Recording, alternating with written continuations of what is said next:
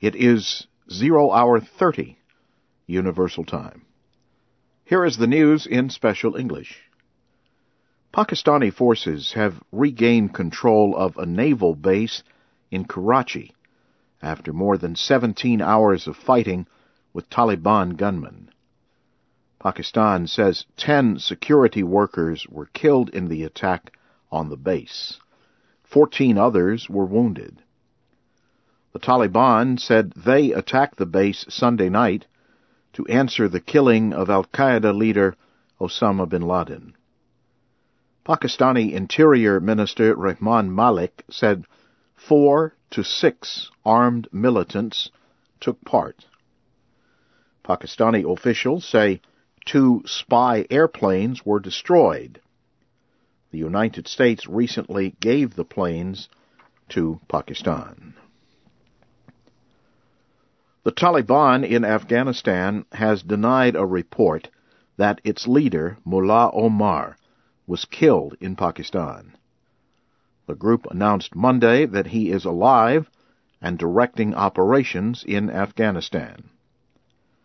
The Afghan news channel Tolo had earlier reported that Pakistan's spy agency had killed Mullah Omar.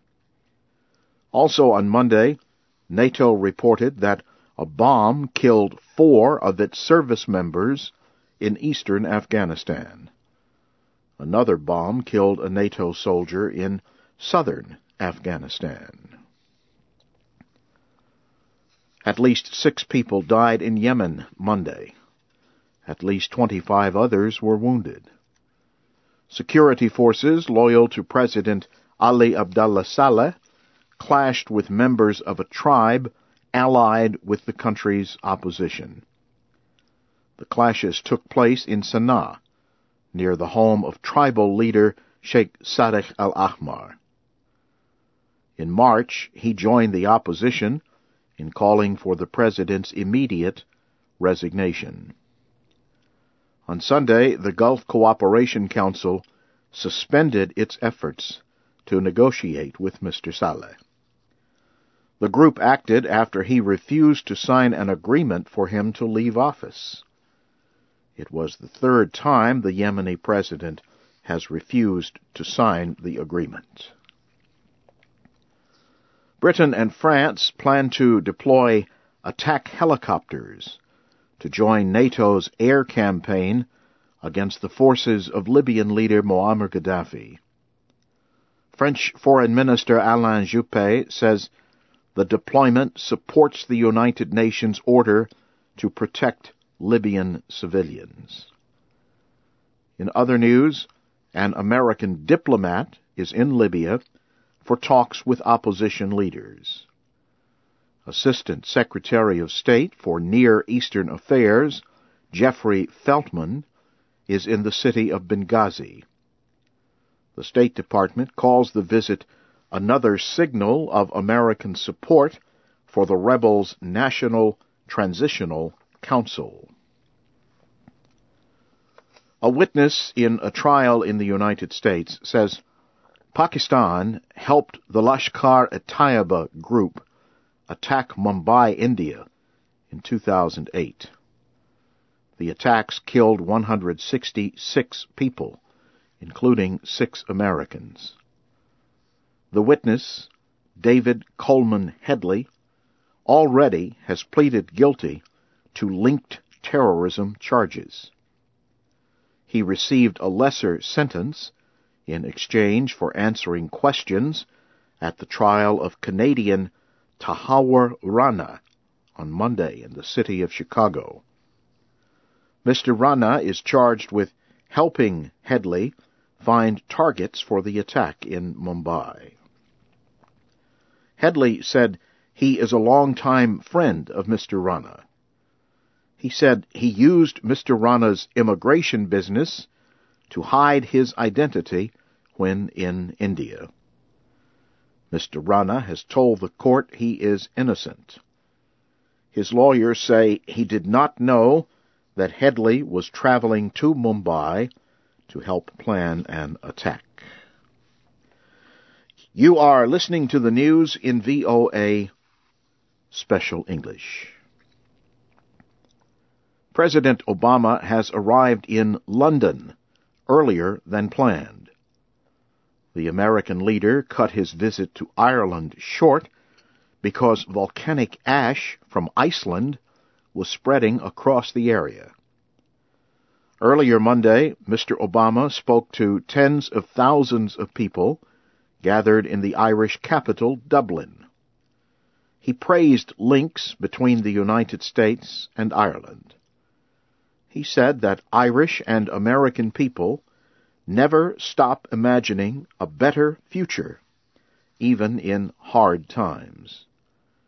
President Obama will also attend a group of eight leadership meeting in France during his European visit. And he will travel to Poland to meet with Central European leaders.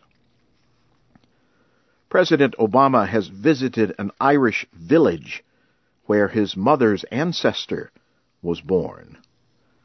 Mr. Obama and his wife, Michelle, flew by helicopter from Dublin to Moneygall in rural Ireland. Mr. Obama discovered his Irish ancestor while campaigning for president. In Moneygall, he and his wife were greeted by local people and one of his Irish family members.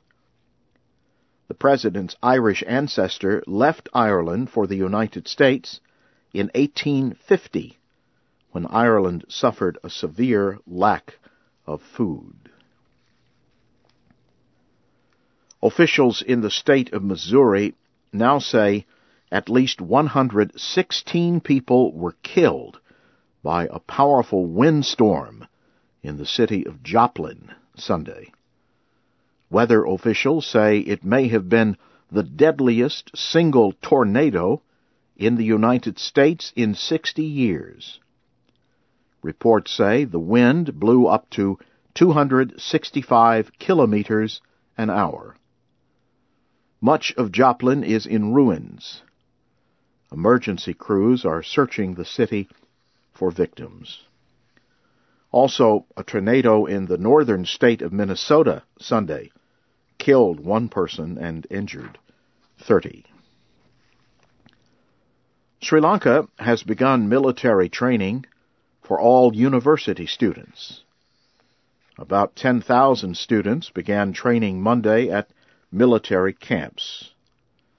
The government says the required three week training is designed to develop leadership and positive thinking.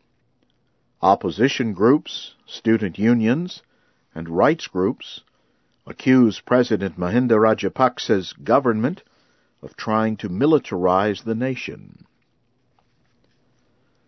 The European Union says it is taking more steps against Syrian President Bashar al-Assad. The EU has banned Mr. Assad and other top Syrian officials from traveling to EU member nations. The EU is also barring their use of any money or property held in Europe. The EU has also announced new actions against Iran because of concerns about its nuclear program.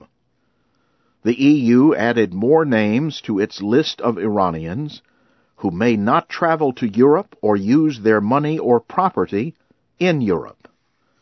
The EU also placed restrictions on companies or organizations suspected of involvement with Iran's nuclear program.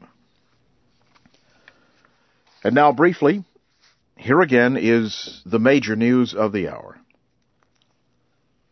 Pakistani forces have regained control of a naval base attacked by Taliban gunmen on Sunday. The Taliban in Afghanistan has denied that its leader, Mullah Omar, was killed in Pakistan. And in Yemen, at least six people have been killed in clashes between security forces and an opposition tribe.